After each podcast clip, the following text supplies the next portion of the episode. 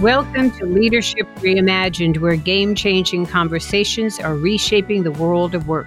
I'm Janice Ellig, CEO and founder of Ellig Group, executive search advisors, pioneers in redefining executive search through our unwavering commitment to diversity, equity, and inclusion. Today on Leadership Reimagined, our topic is Leap to Leader, a corner office manual. And I'm delighted to welcome Adam Bryant Senior Managing Director at the ExCo Group, a leadership development and coaching firm. With over 30 years as a journalist, including 18 years as a reporter, editor, and columnist at the New York Times, Adam is the author of four books based on the themes that have emerged from his interviews and consulting work with CEOs and other C suite leaders. His new book is The Leap to Leader How Ambitious Managers Make the Jump to Leadership published by Harvard Business Review. Adam is also the author of four LinkedIn newsletters Leading in the B Suite, Strategic CHRO, Art of Leading, and the new Director's Chair. Adam, welcome. I'm delighted you could join us today. Thanks so much, Janice. Really appreciate the invitation. Well, you have interviewed more than 500 CEOs for Corner Office, the New York Times column series on leadership that you created in 2009. And in 2011, you wrote your first book, The Corner Office Indispensable and Unexpected Lessons from CEOs and How to Lead and Succeed, which was a New York Times bestseller. It was based on interviews of CEOs focused on what makes a CEO tick rather than a traditional Q&A. So I wanted to know what sparked your initial interest in taking this approach on leadership and what I've read so many books on leadership, right? And what distinguishes what you wanted readers to know and practice as a leader from other books that were out there?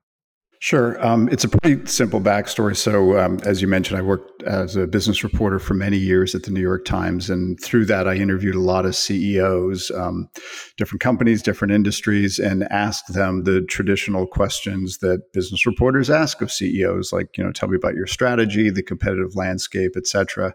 Um, but I just found over time, the more time that I spent with CEOs, the more I wanted to set aside those questions and just ask them, in effect, like, how do you do what you do? And how did you learn to do what you do? I just became really curious that, about them as people.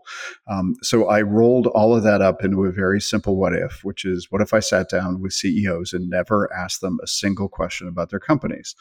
Uh, and instead asked them about leadership lessons they've learned over the course of their lives, early influences, and how they think about the universal challenges of leadership, like hiring and building teams and culture and things like that, um, rather than those traditional questions. And so uh, everything kind of flowed from that simple what if. Um, and uh, and I did it for a decade, 525 um, Sundays in a row without missing one.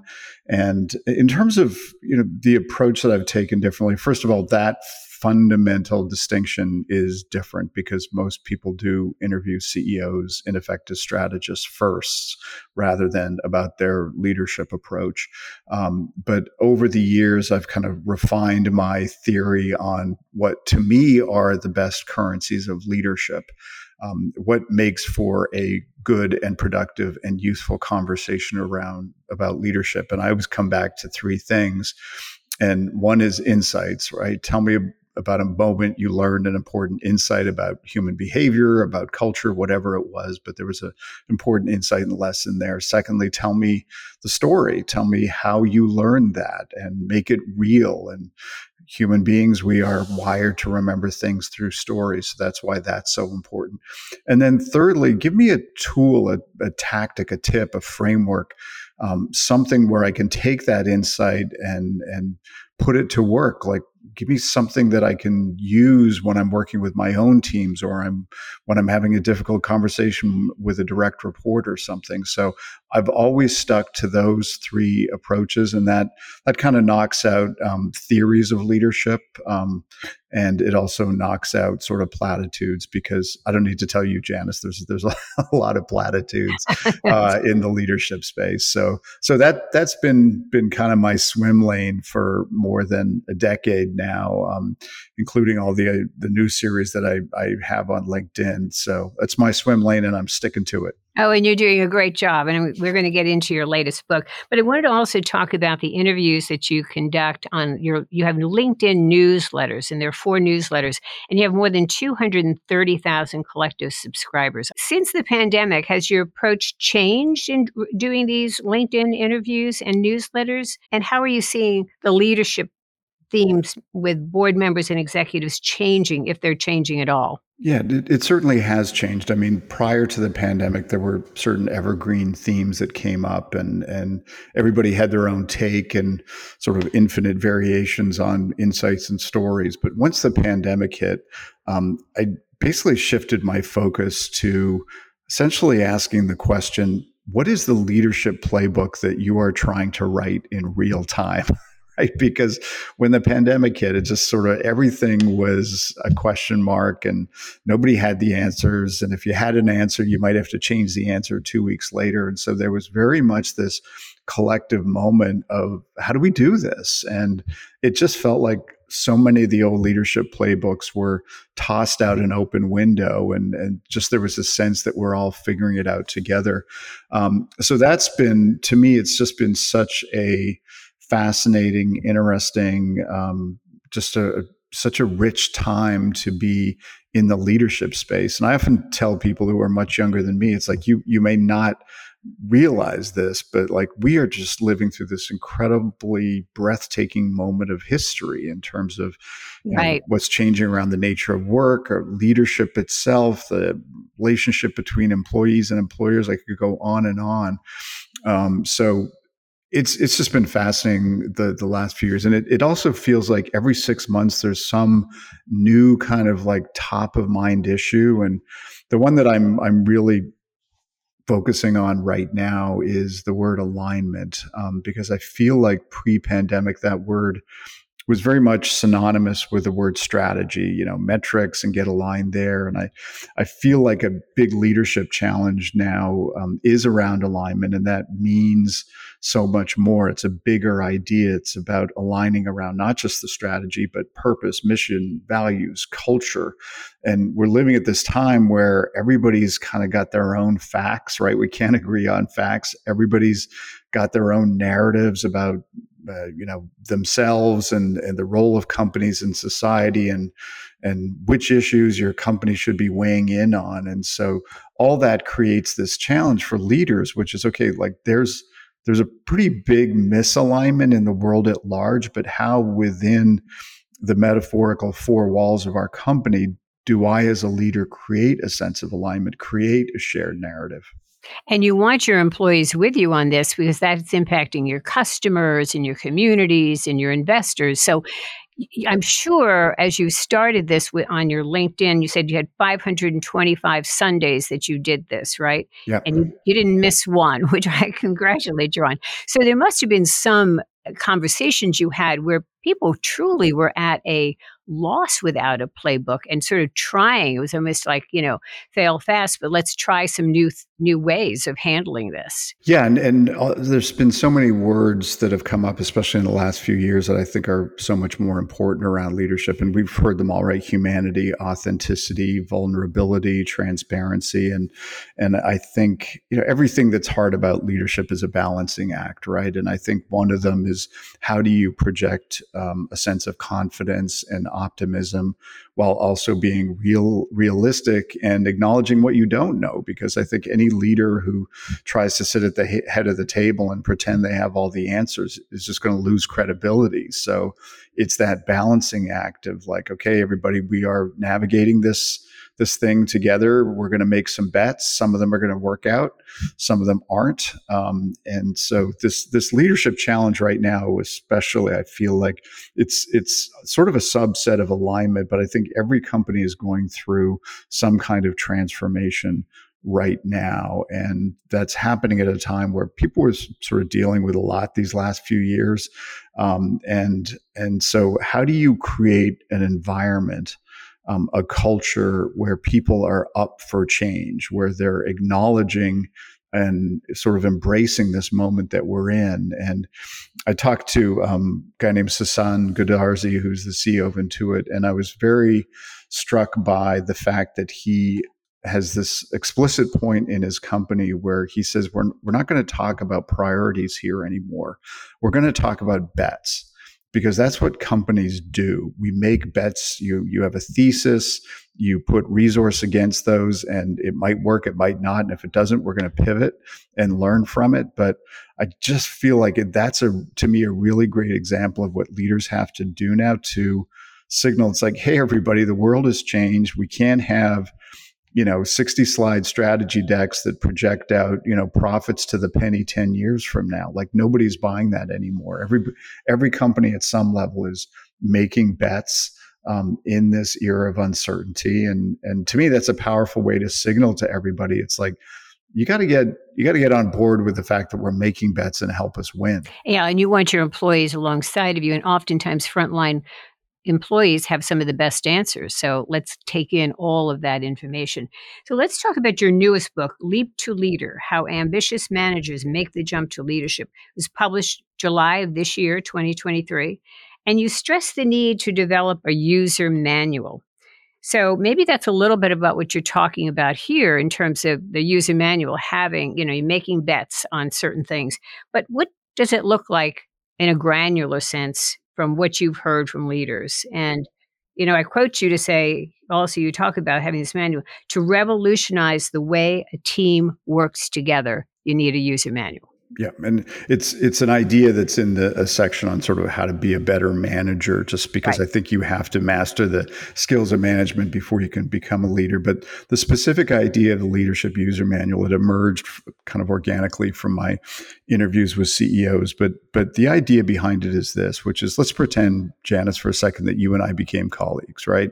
Um, you hired me to work work with you. Um, I'm a direct report at your firm what do we know for certain? We know for certain it's probably going to take you and me three to six months to figure each other out, right? At least. yeah, because like we're human beings. We've all got our right. quirks and our pet peeves and introverts and extroverts and email versus phone. I mean, we've all got these sort of different work styles. So the whole point of the leadership user manual is like, what if on the first day of me, of you and I working together, we just said, like, what should I know about you? Like what what are your preferences? How do you like to communicate? What are your pet peeves? What you know what makes you hand out extra gold stars and so and then hopefully that's a two-way street conversation and you say well adam what should i know about you? And we can sort of get all that stuff out on the table and figure each other out at almost a human level. So if you do that if you have that really honest and productive conversation up front on the first day then that means I'm going to spend less time sort of trying to figure you out, and you're going to spend less time trying to figure me out, and we can focus on on the work and and getting the work done faster. And um, I keep going back to this idea: is like if you're going to be part of a team. Um, and you're going to be colleagues. You can't just put two strangers or 10 strangers together and say, you know, boom, you're a high performing team, right? It just doesn't work that way because we are also complicated. Um, and so I, I just think it's such a productive conversation because it starts at that sort of human level. Let's understand each other at a human level and then we can move faster together as colleagues. You know, we in executive search, you talk about purpose driven. So employees, people who are candidates, really do want to co- go to companies that are purpose driven and are, there is alignment. And we also do to ensure success 100 days of coaching and onboarding when we first place somebody. I'm actually now going to revise that 100 days to include this concept of the user manual. I think this is a great way to start it from more of a humanistic level than you know this is how we do things here. Yeah, and, and, and, I will say, I mean, I, I think of it, it's it's kind of like a Swiss Army knife in that it's useful in a lot of different contexts. So it's useful, let's say you start working with a new boss, so like north south, if you will, you start working a new boss, or you have a new direct report. It's also really great with, um, you know, you're on a team of peers, like just understanding different work styles, more east west, and it's also good in your personal life, right? Like you start dating somebody, it's like, what should I know about you? You know, it's the proverbial like, you know, screw top on the toothpaste, right? Adam Bryant, I love the book A Leap Leap to Leader. I read it. Uh, I love some of the key tips that you gave. Like, and so if you could describe them a little bit, you talk about merge into traffic, play in the traffic, monkey par- parking. What do these metaphors mean in terms of as you're going into, um, you know, a new leadership, a new role, working with your leader? What should this mean to people. Yeah, and merge merge into traffic is a great expression I heard from one of our mentors, a guy named Mark Gumz, and what it means is um, it's the art form of when you first join a company, or let's say you move to a completely different team or business unit within a company. Um, it is just that sort of very subtle skill of of kind of being able to read a room and figure out the, the, the sort of local culture, if you will, before you start making changes.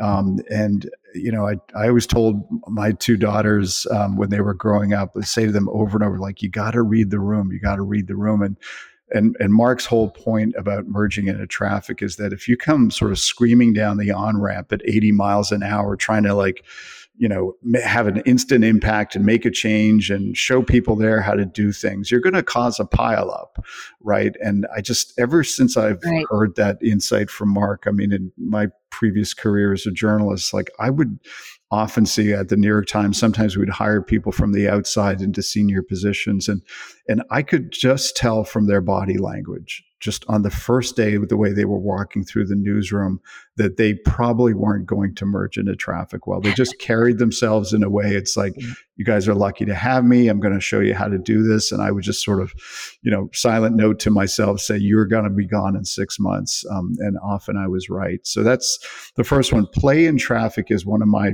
the sort of favorite pieces of of career advice um, that I heard.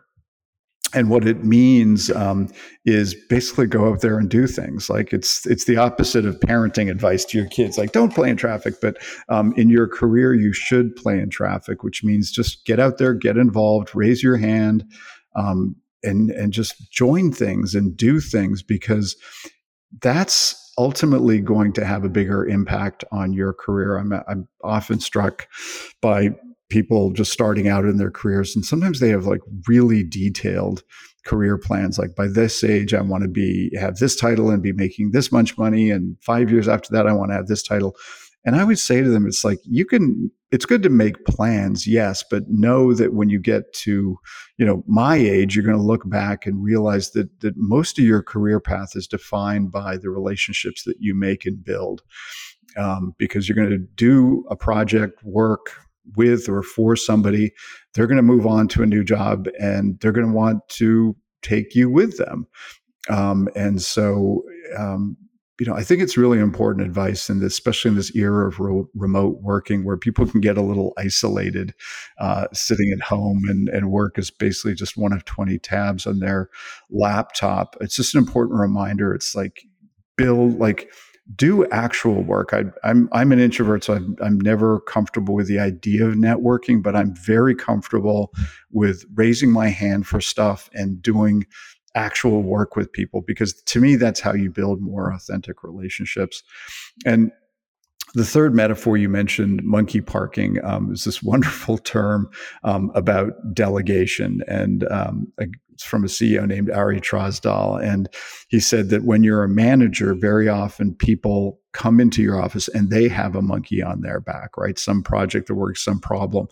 And if you're not careful, very often what they will try to do is take that monkey off their back and park it on your back and basically say, okay, like, can you take care of my problems? And his point is that you have to be aware of this phenomenon and you have to make sure that when people walk into, into your office, with a monkey on their back that they walk out of your office with that same monkey on their back. And he said, you know, unless you're careful, you can have an office full of monkeys. Um, and and to be clear, as a manager, there are some monkeys you do have to take off their back because it's right. something that only you can do but just be careful that you're not, you know, if you've got kind of a fixer personality and a, let, me take care of that, um, you can suddenly find yourself with a lot of monkeys in your office. Well, the Leap to Leader, you have so many stories, which are great because they're real CEOs and executives telling you about how they are leading using some of these metaphors, which I think people, like you said, stories and metaphors like this, they remember.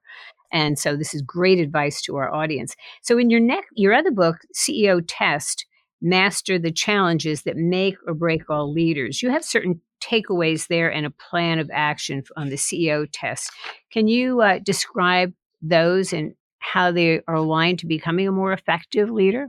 Sure. And, and just for context, I mean, so my last two books, Leap to Leader and the CEO test, as you just said, and the, the way I think about them, I, I've, I've tried to write those in effect as, as complementary pairs insofar as the CEO test, um, to me, is really about the the most important things you need to do as a leader kind of the external game of leadership. And leap to leader is more about how you need to be as a leader um, and it's more about the inner game like what is that mindset shift you have to make?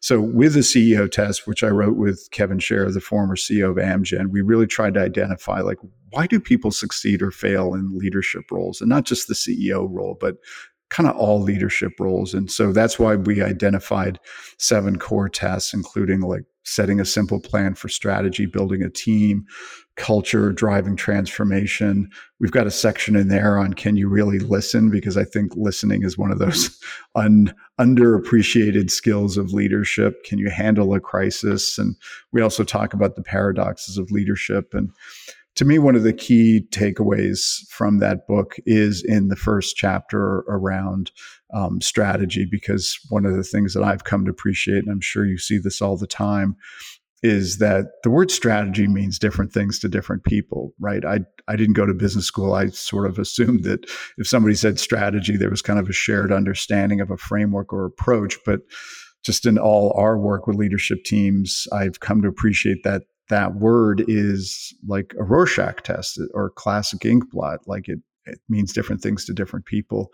Um, and so um, I interviewed a guy named Dinesh Paliwal who ran Harman International, and he shared with me the strategy framework that he used. And I have to say, it's like as soon as he said it, I said, that's brilliant. And we share it with a lot of our clients. Um, and I always give Dinesh credit for it. But uh, it's very easy to explain. It's a, it's a one page, four part framework and the first thing is like, give me a concrete summary statement of what you are trying to achieve, like one or two sentences. What is the big outcome you're driving towards? Don't give me a job description of what your company does or you do. Don't give me your mission and values and purpose. What are you trying? What is the big goal that you're trying to achieve over time period X? Which then raises the question okay, so what are the three or four things that you need to do to achieve that? Not the 12 things, the key three or four things and then third is let's have a, a, sort of gut check and acknowledgement of what are the challenges that we have to overcome. Let's not just be cheerleaders, right? And then finally, how are we going to measure progress? You have to have a, an external scoreboard and just grounding the strategy conversation in that four part framework. I'm not saying it's the best one out there. Um, I, when I when we work with clients, I don't say to them like get rid of yours, but I just think the strategy conversation is so important that the more you can come at it from different angles, the better off you'll be. You're right. People have a different view of what strategy is. And you have to think about it in that number one question what are we trying to do here? Because otherwise, you just get, you know, hung up on a lot of transactions that go. Uh, yeah. And hire consultants. I always like we hire consultants to come in and tell us what our strategy should be, you know, yeah. and yeah. we don't take ownership, right? So I think this is a great uh, definition of how to construct one. Yeah, and, and, one quick asterisk to it as well. I've I've come to appreciate that the word priorities is is a bit of a trap because um, I just have found looking at a lot of strategy documents that priorities are often sort of evergreen things like you know hire and retain world class talent and you know create world class marketing and and you see these kind of things that are just sort of evergreen ideas that you mm-hmm. sh- have always been important. But I have just found that if you substitute the word outcome for priority, it's amazing how the conversation changes. Because outcome is like, what is the specific thing we're driving toward over time period X? Whereas priorities can, again, become sort of very lofty and evergreen. You're absolutely right. And I'm going to look at my own strategy here now.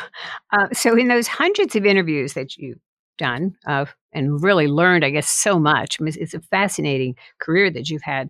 On people's leadership. What have you learned about your own style of leadership? It's interesting, Janice, because I've I've found um, over the years that all the interviews that I do, um, they're kind of like mirrors that you hold up to yourself and you can kind of check your own leadership values and your approach and style against them and i i learned this because very often especially when i was at the new york times doing corner office um, a very predictable pattern would play out each week so the interview would be published on sunday and very often on a monday i would get an email from a reader saying you know i've been reading this series all along and and that guy yesterday, that was he was the best one so far. And then 20 minutes later, I would be up in the cafeteria and a colleague would come up to me unprompted and say, you know, that guy yesterday goes, I really didn't like that guy. Um, and and this would happen over and over. And so I I came to realize it's like these are sort of like very personal mirrors or like Rorschach tests, ink blots that people see different things into them. And and I've just found over the years that um, you know, I managed people for 15 years. I don't now, but that it's just sort of helped me understand because I would hear things from leaders and I would sort of say, you know what, that's really important to me as well. And, you know, as a manager, I, I like to think that I, you know, could flex to accommodate almost anybody's kind of quirks and things like that. But there were a few things that were like super important to me, which is, and probably the most important one is like are you trying to get better at your job? Um, and it sounds simple, but not everybody is trying to get better at their job, right? Some people are just on the, you know, it's kind of a flat line. They want to get through the day and maybe they've reached a point in their career. It's like, I know what I'm doing. Don't, you know, and, and so just leave me alone. But, you know, for me, if as long as you're trying to get better at your job, I am all in. If you're not trying to get better at your job, that's kind of like kryptonite for me. Um, and some other sort of personal values that have really become important to me. I played a lot of sports as a kid. Um, I really don't like politics. I don't like drama. I really like authentic team spirit where it's like everybody's trying to help each other and um, achieve a goal. And then the other couple of things that are important to me is that it was captured in this phrase from a CEO I interviewed. He, he talked about being able to zoom in and zoom out. And I, I think that's really important. You have to be able to zoom out and say, you know, like what's the big picture question we should be asking that we're not? Like just let's brainstorm some really big ideas. But being able to zoom in is to me just as important. I'm a really big stickler for detail. And I think detail matters, right?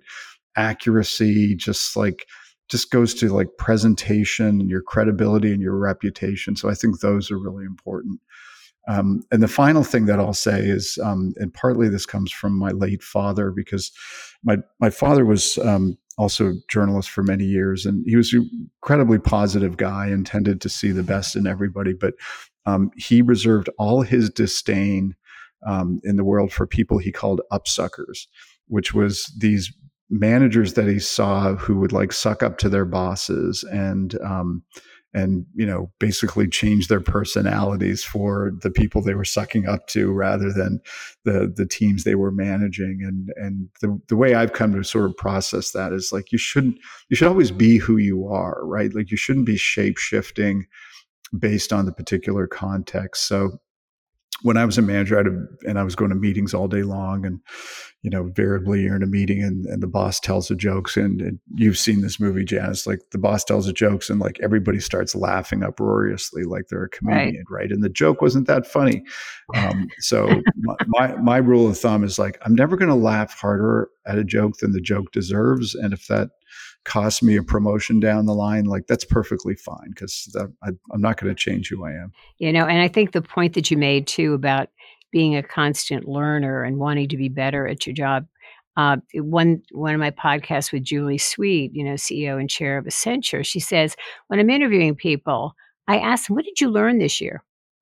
And she said, "I always look to what am I going to learn as a leader this year." So that you know, constant intellectual curiosity to always be learning and makes you better at what you do. So Ellig Group is committed to gender equality, parity in the C suite and the boardroom. We've been doing this for decades. And so I'd like to know do you see any specific themes when it comes to women executives and strengths and or weakness that you've seen in those leaders or is it the same when you had those interviews? It, it, it's interesting when I um, when I launched Corner Office, and probably over the the first couple of hundred interviews, I was um, I was this is the way my brain works. I'm always like searching for patterns, and sometimes when I give talks, um, people would ask me as well, like I because from the very start, I committed to sort of embracing diversity in every sense of the word race, gender, nationality, and industry size of company and all that. So I did interview a lot of women, and I was asking myself as I went along, it's like, am I seeing differences? Um, and I just found over time, like the way I come down is like there there are so many outliers to the generalizations and stereotypes that to me the generalizations and stereotypes kind of fall apart.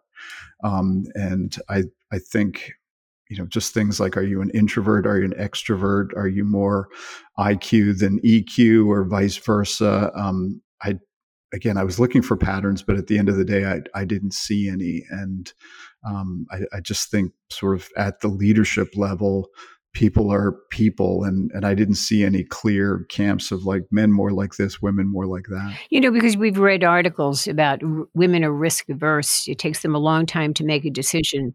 They want to include everybody. It, it was seen as a negative i happen to think some of this is a positive but um, you didn't see that difference in gender leadership styles. Well, the it, it's a good point, and and I've heard and read a lot about that too, and I, I think that's a very real phenomenon. But if if there was a point earlier in their career where they were held back, they got over it because I was interviewing them as CEOs, right? So they they worked through that and um, were were not afraid to raise their hand and go for those promotions. But some of them did share about how there was an important lesson earlier in their career where they kind of disqualified themselves from a possible promotion and then maybe their spouse at home sort of told them it's like hey go back there put your hat in the ring.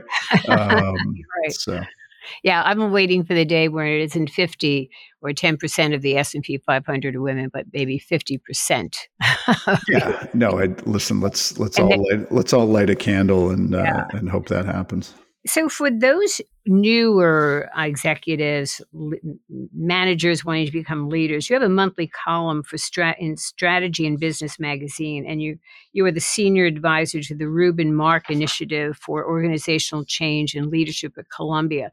So, what's your message to some of the younger professionals who are not yet uh, at that executive level, but want leadership roles in the future? So what I what I often tell people is to is to get three blank pieces of paper and put um, a different question at the top of each of those three pages. And the first page at the top of the uh, at the top, they should write the question: What is the difference between management and leadership? And I know people sometimes have sort of pat answers to that, but I think people should spend time reflecting on like what is their answer to that question? Because if they are moving into a leadership position for the first time or moving into a management position for the first time with the hope of becoming a leader um, they should be clear in their mind on what that that difference is and the second question they they need to answer is do you really want to lead? Um, and it, that is the, the the first section of, of the book, and the word really is italicized, and for good reason, because I, I think a lot of people raise their hand for these senior leadership positions um, and go for those promotions without really pausing to think um, about what they're getting into because um, again i talking to you janice you've seen this movie many times a lot of people get into these top jobs and they sort of go wow like i had no idea um, and uh, and and there might be a little bit of regret there might be a little bit of you know this job that I just stepped into is not a good use of my strengths and it's exposing a lot of weaknesses. And frankly, I'd rather not do this. And that's not good for anybody. So um, I always encourage people to do a lot of reflection about why they want to go after those bigger jobs. There's all those things in society that push you along into them, the status markers, right, of having a bigger title, the financial benefits, etc. Um, but you know, the psychological bump of a bigger title wears off pretty quickly, and and the sort of, you know, the the financial bump as well tends to get absorbed into your budget pretty quickly as well. So I think you need to figure out like what is what is the centerboard of your sailboat, if you will indulge that metaphor, that's going to sort of keep you on track. Um, through those difficult moments that you're going to encounter as a leader. And then the third question I think people really need to um, to answer for themselves is the question: Who are you as a leader? And I always tell people that you may go through your entire career and nobody will ever ask you the question, Who are you as a leader? But I think it's there's a really good ROI on spending time for yourself figuring out how you would answer that question because I think it helps with self-awareness, calm, confidence, executive presence, gravitas, just that that X factor that people have where they they seem really comfortable in their skin. You can look in their eyes, they seem calm. There's that just sense of they know who they are. Um, and you know the framework that I suggest to people. I, I don't pretend to be able to give people the answers, but I, I do have a framework for how I think you can answer the question, Who are you as a leader? Which is to be able to say, Look, these are the three values that are really important to me. And it's not just about the words, right? Because there's a lot of buzzword bingo out there in leadership. But figure out the, the words or phrases that are important to you as your values. And then to be able to say, look, this is what's important to me. This is why it's important to me. I'm going to tell you a story about how these values became important to me. Again, make it real, make it credible, make it stick. And then finally, to be able to say, and because of those lessons I learned and how I learned it, this is how those show up in my leadership style. This is how those ideas are manifested. And if we're going to work together, like you should know this about me because you will see this and I'm I want to tell you that this is important and this is why it's important to me. And I, think if you can, if you can present like cohesive answer to that question, like I just outlined, I think the people who are following you will get a sense, okay, I understand you as a human being. You've told me the stories so they feel real. I have greater sense of trust of you and you're much more likely to follow you as a leader in that. So to me, those are like the three big questions that you really should answer what's the difference between management and leadership? Do you really want to do this this leadership role? And then if so how would you answer the question who are you as a leader? Yeah i'd almost start with the first. Um, i find this really intriguing what you've laid out here. And it ties into the user manual doesn't it in terms of working with employees within your your team? Very much so and and i think of it it the, the metaphor that I use, it, it is at a higher altitude, like the question of who are you as a leader, your personal values. Yeah. That's at a pretty high altitude. The, the user manual is much more tactical. Like, hey, Janice, you and I are going to work together. Are you like, do you prefer email or brainstorming over phone or, right. you know, things like that? Yeah. So you've given us so much to think about. In fact, I'm going to, I've written down all these things and now I want to do. Uh, but what are some parting words you would have, which you learned about some, you know, great leaders out there who went from good to great? Was it their authenticity, their compassion, establishing a purpose-driven organization? Sure, and and you know, as you know, we could talk for hours about this, but let me right. let, let me let me focus on a couple. One is, um, I think, one through line of the thousand plus leaders I've interviewed is just having the the skill to simplify complexity. I don't think you can be an effective leader unless you have that. We've all met people in life who actually add complexity to things, um, but I think just the way your brain works, you have to be able to take what's going on in the world, in your industry, in your company, and boil that down and create pretty simple models so that you can stand up at an all hands meeting um, and say, you know, this is where we're going, this is how we're going to get there, and this is when we're going to get there. And it's that it's that ability, um, and to do that in a way that people can remember and in everyday language. Um, to me, like that is a core skill. The other thing, I, I've I've I've always been so curious about people's stories, right? Like, how did you get to the corner office? Um, and there were some people who seemed right out of central casting, right? That, you know, from the time they were a kid, they were in leadership roles on the teams. They were the class president. They were the frat house president. You could just tell it's like you're going to be CEO someday. But right. the people that I interviewed, it, that was a pretty small percentage of them. And I, you know, people I talked to, some of them just had such unusual paths to the corner office. They might have been a former elementary school teacher or studied classical organ in school or theater or something. And then just, you know, people they met, jobs they had, now suddenly they're running a massive CPG company. So to me, that's endlessly fascinating. And I think people often are trying to figure out, well, what's the right path, right? Like if I want to get to that job, what's the right path? And what I always tell people is there's no such thing as the right path. I mean, directionally, you have to be, you know, you have to be heading in the right direction. Like if you want to r- run a big company someday, you should go work for a big company, right? Um, but within that, you don't you need to stop worrying about whether or not you're on the right path and the thing that separates the you know, leaders that i've interviewed is there's really a sense that they make the most of whatever path they are on um, the the visual I, I always think of is like there's this there's this wet towel of experience that sort of soaks up all their experience every day but then they take the time to sort of wring the towel right? To to just squeeze every last drop of insight of lesson. You know they take the time to reflect like what did i learn today? Boy that boss did that did that ran that meeting really well. Like what did they do you know meanwhile it's like I'm, I'm stuck with this horrible boss over here like what is it they they do that i want to make sure i do the opposite of? And so there's just this constant processing and sifting and just the sort of making the most of the feedback loop they get because as, as much as you and I know that people can really benefit from from having a mentor, from having a coach, um, I think you can you can also do a lot of that yourself. It's like a habit of mind where you're just always asking yourself, "What am I learning?" And to me, those are a couple of things that really separate people. Again, there's a lot of others, you know, self awareness, the ability to really listen, et cetera, et cetera. But those are a couple that I'm really drawn to. Well, Adam Bryant, this has been just such a um, great learning for me. Um, so I am. I just finished your book, Leap to Leader, um, and I'm starting the CEO test, and I'm going to sign up for your newsletters on LinkedIn. Be one of the 230,000 listening to you.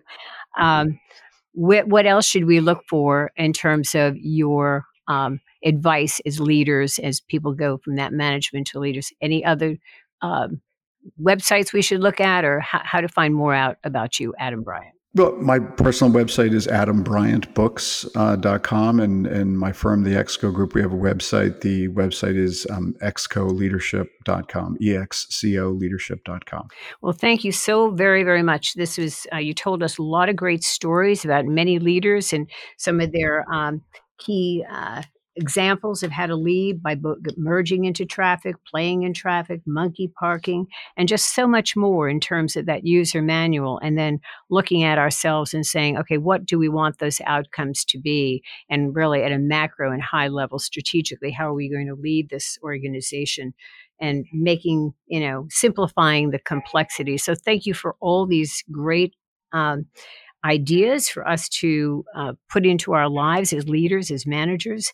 And I look forward to following up on um, the CEO test on, on another uh, interview. So thank you so much for joining us today, Adam. Yeah, thanks so much, Janice. Really, really appreciate the conversation. And to our audience, thank you for tuning in for another game changing conversation on Leadership Reimagined. You can find me on Twitter, LinkedIn, or visit our website at elliggroup.com. Thank you for joining us today.